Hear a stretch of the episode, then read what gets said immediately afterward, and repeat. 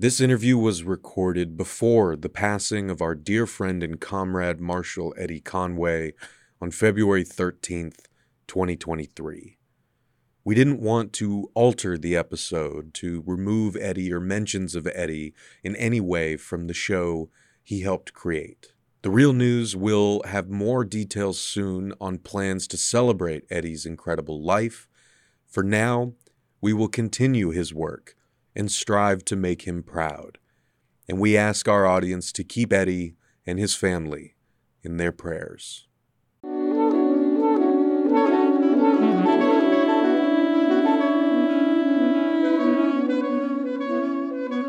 Welcome to this edition of Rattling the Bars. I'm Mansa Musa, co-host with Eddie Conway. And as always, I try to update everyone on Eddie Conway's health and Eddie Conway's status.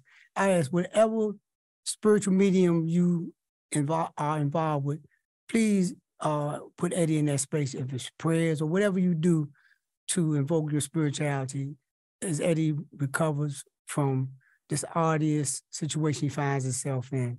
Uh, we hope that at some point in time, Eddie Conway will be healthy enough to make a cameo appearance on the program that he created and the network that he loved. Today, we have two remarkable individuals uh, when it comes to struggle, when it comes to sacrifice, and when it comes to activism. When, you know, nowadays we hear the term revolutionary and it becomes a cliche, it's more cliche-ish than anything. But when you say revolutionary, my guests today are the embodiment of being revolutionaries, uh, making an ultimate sacrifice to help be a part of, engage, agitate for the liberation of all people, people of color, people, oppressed people, wherever they are in the world. Uh, we have today uh, Paulette. Introduce yourself to the Rattling the Bars audience, Paulette. Thank you. Um, I'm Paulette Dauteuil. I live in Gainesville, Florida. I'm part of the Jericho movement, uh, former uh, co-director, and now I'm on the advisory board and part of the International Leonard Peltier Defense Committee. And as always, it's wonderful to be here and to um, take part in a discussion that's very hard to come by. Not very often anymore can you have sit around and have good revolutionary discussions and understanding with uh, your comrades. So it's always nice to be on the show with you. Thank you. Uh-huh. And we have a, another one of our comrades, Asante. Asante, introduce yourself to the Rattling the Bars audience. Right on. Uh, my name is Ashanti Alston, uh, former member of the Black Panther Party and the Black Liberation Army, former political prisoner. Uh, at present, I, I live in um, Rhode Island. Um, I'm on the advisory board of the uh, National Jericho Movement as well. And I'm happy to be here. And my uh, my greetings go out to um, to our comrade out there and, and with speedy recovery. Okay. And and like what we'll be having today, when, when I was locked up, Eddie Conway, when I was in the Maryland Penitentiary, we used to have our political education classes, and we used to get, we used to grab the milk crates that was around and that's how we would sit we would sit in the yard and we had a red book and uh Eddie be uh would be instructing us on political theory and, and revolutionary theory. So basically this is what this conversation is gonna be. We we we have a political conversation, uh dialogue about uh El Haj Malik El Shabazz, uh, also known as Malcolm X. And we know that Malcolm X anniversary is coming up.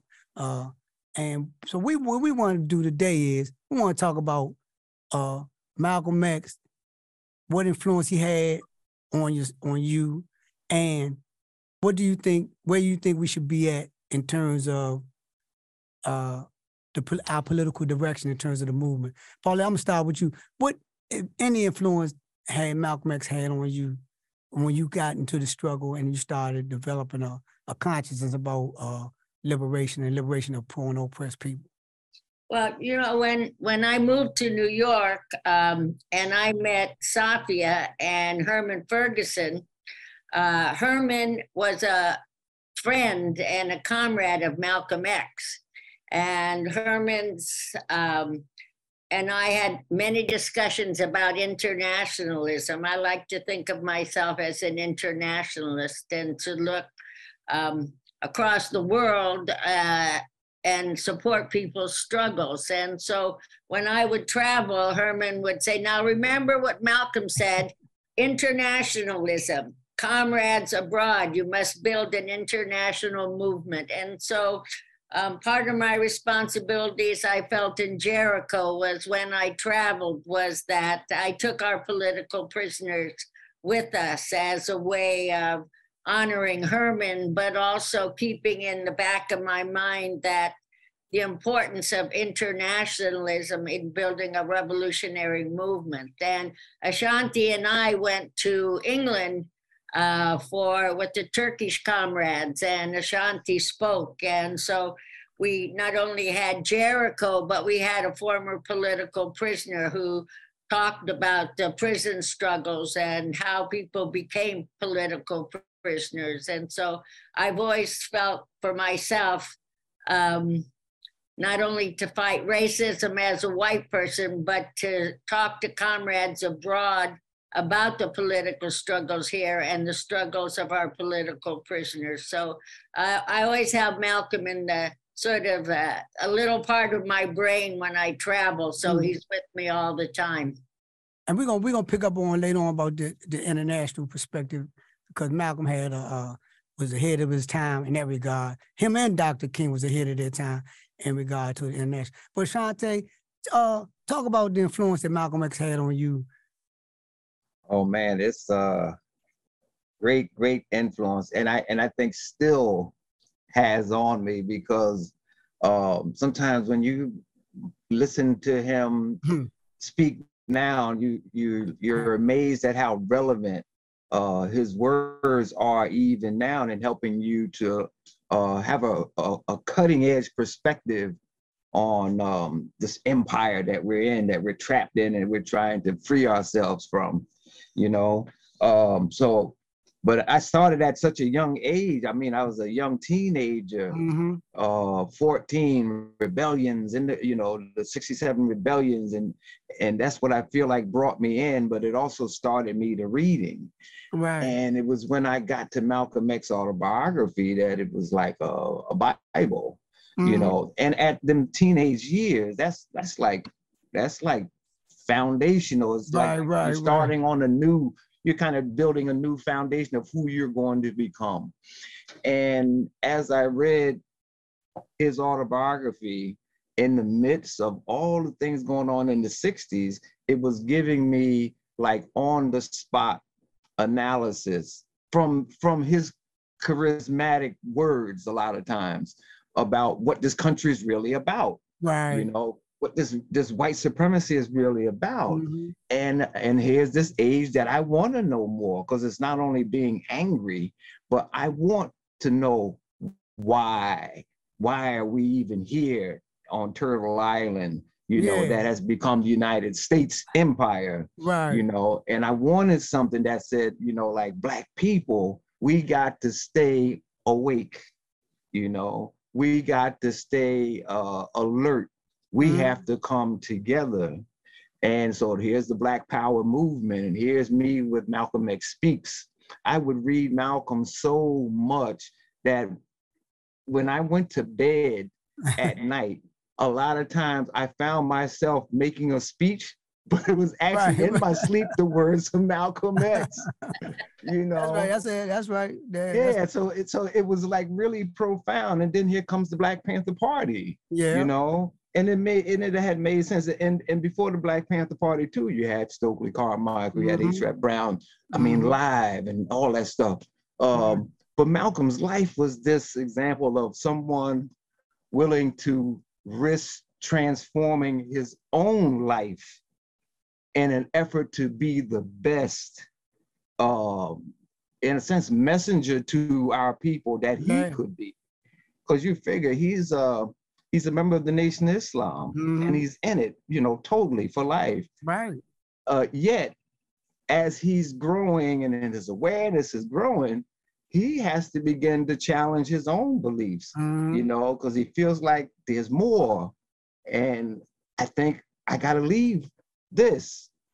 And I can imagine now with readings, the psychologies and stuff, how uh, it was it was not only important for him to make a break, but what on a psychological level is that to say, I'm going to leave everything that the nation has given me to bring me to this point in order to grow mm. more and to be more relevant more to tell my leader you know that no longer am, do i adhere to this. I have to expand. I have to grow. I have to deepen my knowledge. I have to be more uh, available to this movement and it, and that's why i say even today when i think about his impact on me i'm like wow the ability to face uh, the kind of trepidations in the sense of who you were, but knowing that you have to still become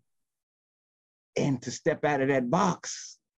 That was Malcolm. Mm-hmm. Like, I'm gonna do it anyhow. Right. I might be I might be scared, but I'm gonna do it anyhow.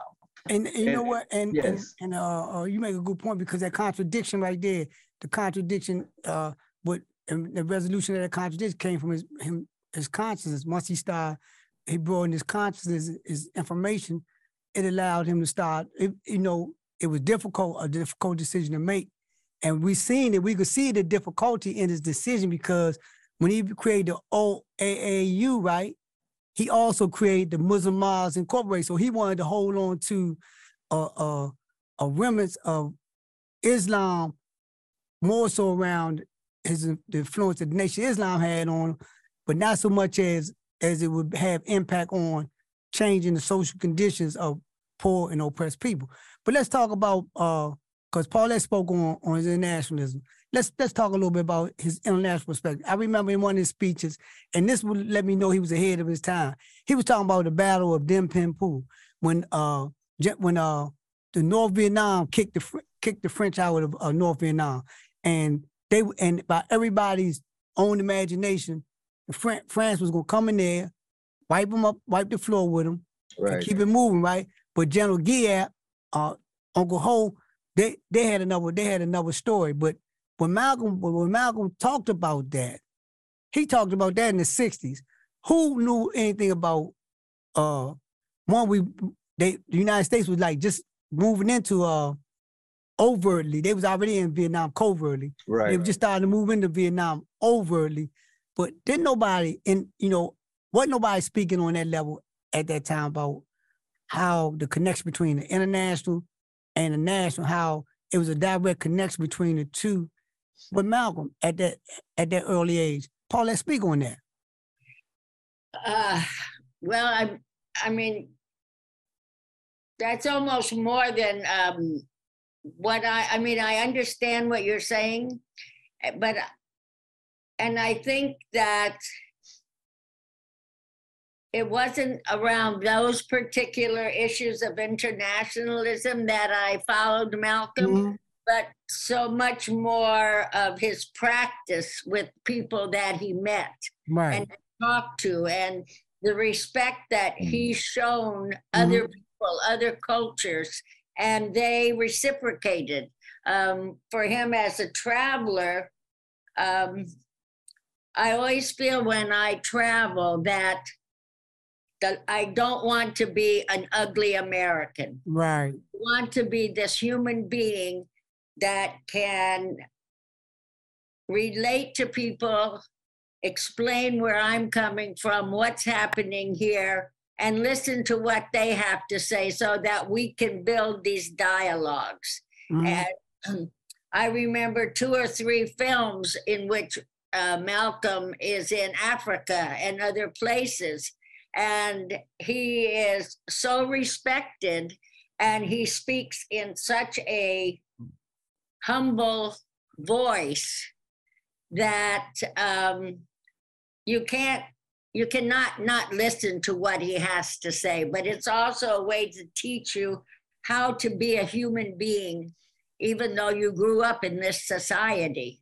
Mm. Um, and so, uh, and his his personal experiences um, with his children and his wife, those are things that really moved me. I think he was one of the first men that I actually was aware of that was with his children. There were pictures of him and his daughters and the Mhm. relationship. And you could just see how much he loved them and how much they loved him. Mhm. And to, to see a revolutionary like that right. Out there, bravo, bravo, but humble, and his daughters hugging him, and his wife being respectful, and him respecting them. Uh, that really has sort of set the example for the type of comrades I want to have, and to to men I want to be able to respect. And and I I just think Malcolm is this um, person who, on so many different levels, um, can teach you how to be a human being. Yeah, I agree. I agree. And you know what? You you and you hit on what I want, wanted to hit on because that's what that's basically the direction I wanted to go in. That it, I was talking more about the fact that he had an international perspective during a period where we was constantly being bombarded with uh, Jim Crowism, uh, capitalism, racism, and fascism in this country. But Malcolm had the, the, the wherewithal and the knowledge enough to know that it wasn't isolated to the United States, that this was a world uh, imperialism, this was imperialism, and that we was just like the United States was continuing in that continuum of being imperialist. But Asante, talk about uh, your your perspective on Malcolm and and and uh, his international perspective, and mainly as it relates to, you know, because we know coming out the party, we know that uh, both Huey, uh, the uh, the party had uh, international respect. Huey came out of prison and went to China. Uh, we always had in the paper. We always followed international struggles in the paper. Right, We always made people aware what was going on internationally right, we always had we always bringing people in this space in this country and made sure that uh we uh s- s- provide security for them place for them to stay but more importantly like we made sure that they knew that we recognized that we was all in the same boat and that we wasn't it wasn't no individual it wasn't no us against them. It was us against capitalism us against imperialism us against fascism. Speak on that uh right. Even your from your own even- perspective of Yes, personal even earlier when you were talking about the the Dien Bien Phu then Dien Bien Phu the, the, the struggle of the Vietnamese people, especially North Korea, the Viet Cong, against first the French, and then when the French realized that they wasn't going to defeat who Malcolm called these rice eaters, That's right. That's what know, called. um, then here's the United States, like you said, first secretly there, then openly there. And Malcolm's words again was like, he's talking to audiences of black people and he's trying to tell us, like, look at the Vietnamese, you know? And when he said rice eaters, he wasn't being disrespectful. Right, He's talking about people who were not the empire, the most technologically advanced Yeah. uh, powerful monster in the world. But he was saying, look at these people fight back. And they're going to, they're going, they defeated the French and they're going to defeat the United States. Now, Mhm. so here I am, you know, in the Panther Party now, and you're talking about the newspapers and everything. And so you're staying up on uh, all these international struggles, and it helps you to see that you can defeat this empire within in in collaboration or in solidarity with all these other struggles going on Right. all around the world because Malcolm is like pointing all these things out the, the struggles in Africa the struggles in Asia and Latin America like yes yes and he would point out uh, he would bring up concepts that you know you may not even have heard of them before at Mhm. the time like socialism this is a socialist struggle and this and that Right, and right. people are turning towards socialism in Africa. And so now, I- oh, I want to know more about this. And at the same time, and especially being in the party, you begin to like meet people from these different struggles, especially at a certain time I was working out at the Harlem office. You know, here comes folks from Japan. There was a there was an Asian woman, Yuri Kochiyama, you know, and Yuri uh, lived in Harlem at the time would have uh, folks who are struggling in Japan come Mm, to the Harlem office to meet members of the Black Panther Party and see what they're doing. And it was all like uh, the unfolding of Malcolm's prophetic words in so many ways, you know. And and and that's that's just like from uh, uh, not not just the autobiography, but the the uh, Malcolm X speaks and different mm-hmm. things, and feeling like everything he pointed out we could do and we just had to believe in ourselves. And his mm-hmm. words would also sometimes uh, kind of poke at us, you know, because it would be like, how are you going to be fighting for the United States overseas and you won't even stand and fight for your people here, you know? And he's saying this to us, you know, because sometimes you can't just bring it softly. Sometimes you got to be like, how can you do that and call yourself a dignified person? Mm-hmm. You can defend imperialism and racist forces right here, including the US government, but you won't stand up for your people in your own community. So again, Panther Party and a lot of other groups wanted to manifest that. And I think that's like with me and Jihad, because we come out of the same community, uh, mm-hmm. grew up together and, and stuff. Like, that's what we want to do. And it was the Black Panther Party that was manifesting that uh, for us. And you know what? And and I and that, that's nice segue into my next question because I was I was uh looking at a uh, interview with Huey, and Huey was talking about the simplicity of of the political direction of the party, and when they in the early organizing and how in their early organizing they you know we we recognize you know what that with the uh the current of weapons and and things in nature what that represented in terms of the 10 point platform program and the fact that police brutality was like prevalent in California. But here we're talking about that uh in one event that they organized around simplicity, being real simple, it was a uh, in Oakland, they it was a it was a, a place where there wasn't no traffic light and, and little black kids were getting hit left and right. And so they went down there, they were like, okay, we're gonna start being the traffic police down there. We're gonna make sure the kids, we're gonna be the crossing guards. So they down there with guns, making making sure the kids can get be trans uh get back and forth safely. So the pigs come down there. They don't want them down there. So the pigs come down and start and start like being the traffic police. Okay. And and it kept on going on until eventually they got tired of it and they put a traffic light up. Right. And that's what they asked for to begin with. They went before they went down there and did that, they went down to city council and said, listen, put a traffic light up down here. And I'm saying that to say this here. Malcolm and when Malcolm created the old AAU and and the, when he gave the a speech on it and what they and the strategy of it, the strategy that they had outlined was a strategy of engagement, but more importantly, it was a strategy of organizing people around conditions that affect them on a daily. Right. And I'm saying I'm I'm saying that to say this here. Uh Paulette, how Jericho uh doing that? What is Jericho doing in that regard? Because this is where we at. We know that Jericho is doing a lot of stuff around political prison. We know Jericho is doing some remarkable work, and we know that the, the leadership of Jericho is is is still at best. So, what, what talk about the impact uh, of Malcolm? But we already know that he important, but the type of programs and and things that we're doing, the Jericho movement is doing now in terms of raising people's consciousness. Well, like I said, you know, Herman Ferguson was a um, a comrade and a good friend of Malcolm's, and um, he believed that we needed to organize in our community with our people. Um, we needed to be, if you were a white person, your responsibility is to work within your community and to not necessarily criticize but to be able to put out in a manner that was sort of non aggressive how a person was acting that was incorrect.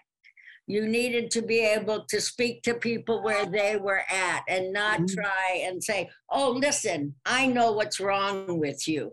No, he didn't, none of that, that no arrogance, but rather to be with the people. And when a discussion came up and it was going in a racist manner, that it was your responsibility to say, excuse me, we need to discuss what's being said because it's not right. That's and right.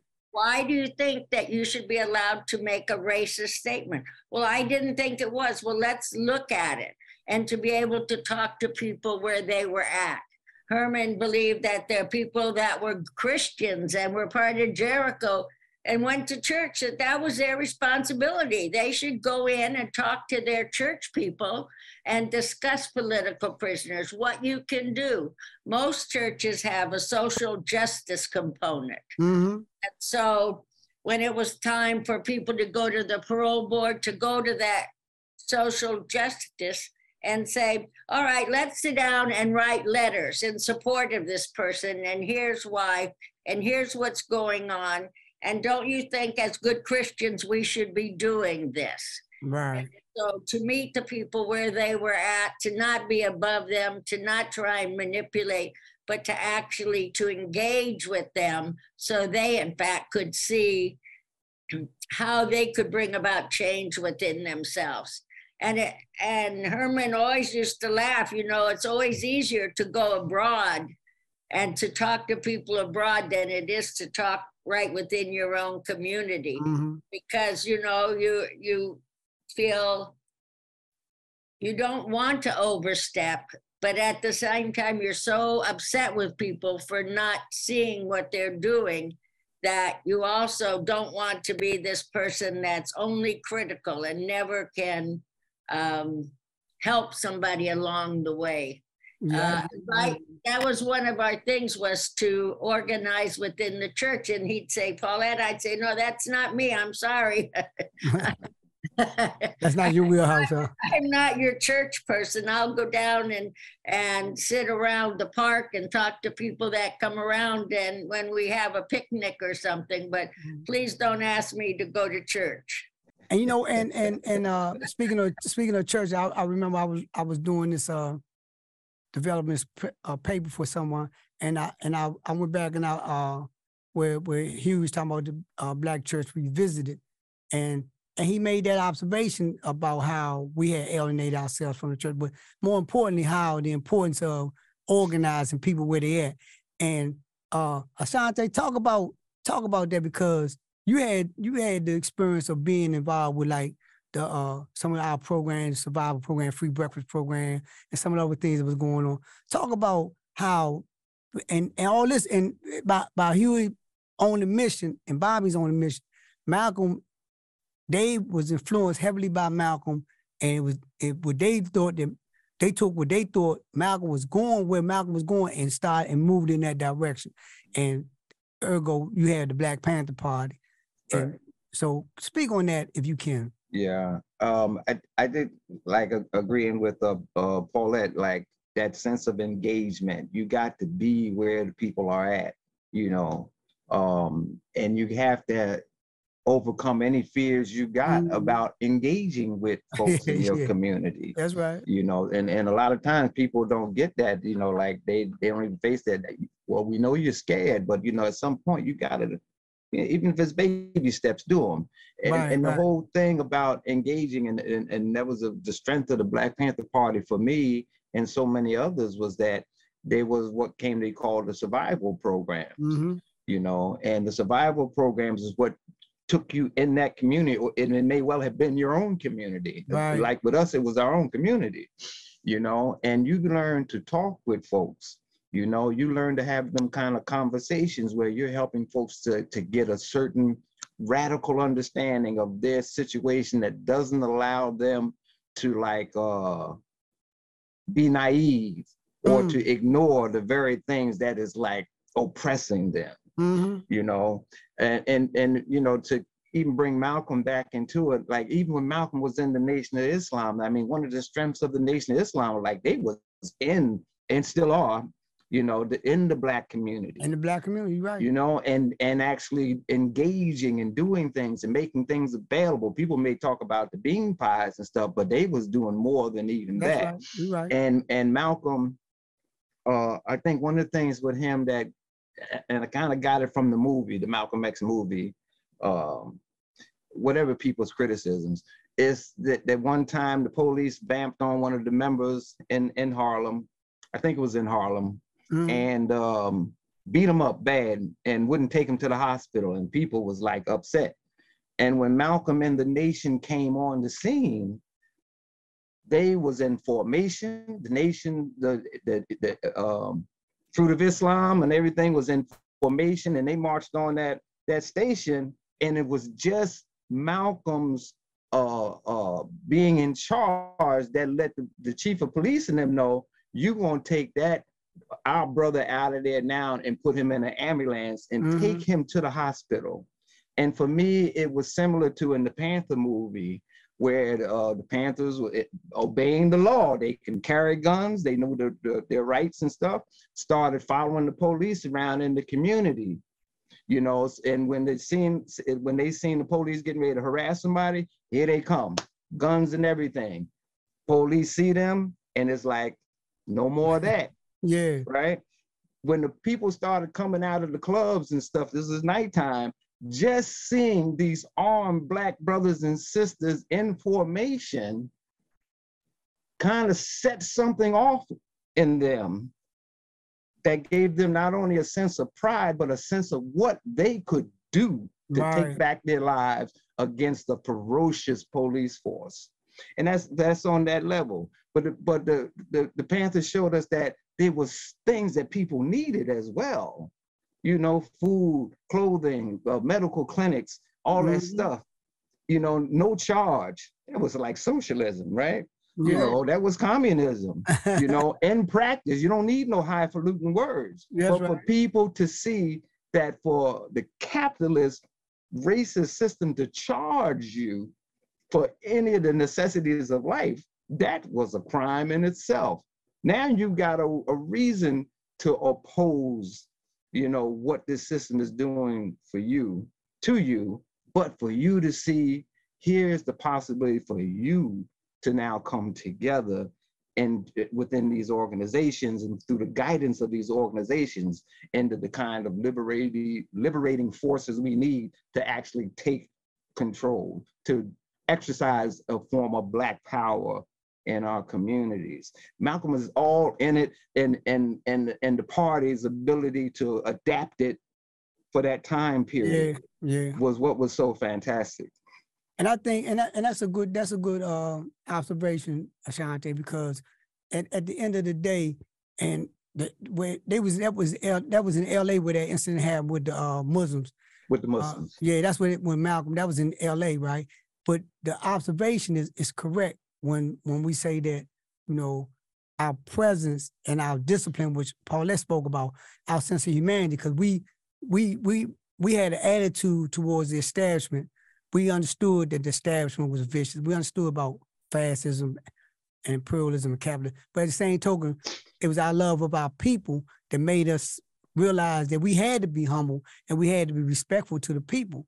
Uh, right. we or we wasn't going to be able, or we wasn't going to be able to organize them or get them to come into an understanding of their uh, self-determination and take control over their own life. But in, in that regard, right, as we close, uh, Paulette, give me give me uh some some some encouragement uh for for our viewers on going forward. Well, I think if you look at the fact that Dr. Mutulu Shakur has been released from prison. Mm-hmm. All power to the people. Indiana was released. And we have had five or six of our political prisoners released within the last year. Mm-hmm. There's hope that by organizing, by having um, movie showings, by writing letters, by uh, encouraging people to stand up and understand that what our prisoners fought for, um, most of the Jericho prisoners came out of the COINTELPRO era. Mm-hmm. And so to see them now be able to walk out, um, even it was 50 years, it was 50 years of people working, talking, writing letters, you know, coming on radio shows, doing whatever we could in our communities so that people understood the importance. We cannot leave any of our prisoners behind you know it is it is unthinkable that if you call yourself a revolutionary, that you're not doing something for political prisoners because they've already been on the front lines for us. And so for us to work diligently to bring them home, I think that's uh, one of the highest things we could ask is somebody to help. And you know, Pam Africa, she has this best saying if all you can do is lick a stamp, then we have some letters and stamps to send out. That's that's that's good encouragement. Uh, Right. Ashanti, Yeah. uh, give yeah, give us going forward. Give us some, uh, give our viewers and listeners some encouragement as we go forward. I, I, I think what's important for me, um, and, and, and many of us like, like Paulette and others, I mean, we've been doing this a long time. It's a long struggle. We knew that. It's a lot of wear and tear. Um, but we hold fast to them dreams, you know, um, and we, when we see young folks who are willing to, uh, embrace them dreams with their own dreams, you know, and actually figure out ways to organize to fight for them dreams, we know that uh, even those comrades who didn't get out alive, you know, but died inside, you know, it, they know that, you know, it wasn't in vain. It's not in That's vain. right. That's right. You know, but we must like struggle. We must like uh, uh be willing to uh keep our spirits up. We must be willing to like understand, as George Jackson would say, like, man, this monster, this monster got to go down if Gotta we're gonna be free. This That's- is Tur- this is Turtle Island, and Mhm. on Turtle Island they built an empire, but Turtle Island is still there and Mhm. all these people like from the different struggles still want to be free and we got to figure out those ways to bring us together that we felt like it was happening in the 60s but it, it didn't but we can now go at it again with more wisdom more insight more creativity but it's got to be no compromise Mhm. on what has to happen to this monster our, our dreams is like number one. Let's fight for them. there you have it. The real news about Right on. Malcolm X. Uh, got two powerful comrades here. Uh, their work speak for themselves. Uh, I like uh, Paulette's uh, encouragement as well as Shante. Paulette's encouragement is that we have brought home our brothers and sisters. We have made a difference. Uh, like as Ashanti say that the monster has to go down and the monster is going down. We continue to encourage everyone to do whatever you it is you can do. Like lick a stamp, we got stamp envelopes. Uh, knock on the door, we got doors for you to knock on. Stand out and hold up a sign, stand out and hold up a sign. But whatever it is, resistance is possible and resistance is necessary. Thank you, brothers and sisters, for uh, for for uh, coming on and uh, enlightening our audience. Uh, when we ask that you continue to support Rattling the Bars and the real news, as you can see, it's the real news. Uh, you're not gonna hear about Jericho on NBC, ABC, and CBS. No, you're not gonna hear about uh, the good work that uh, the brothers and sisters in Jericho is doing. You're not gonna hear about uh, Mutulu Shakur and what's going on with his health and how he's out or Sada Shakur. Uh, you're not gonna hear about these things from nobody but the real news and networks like the real news. Thank you and have a nice day.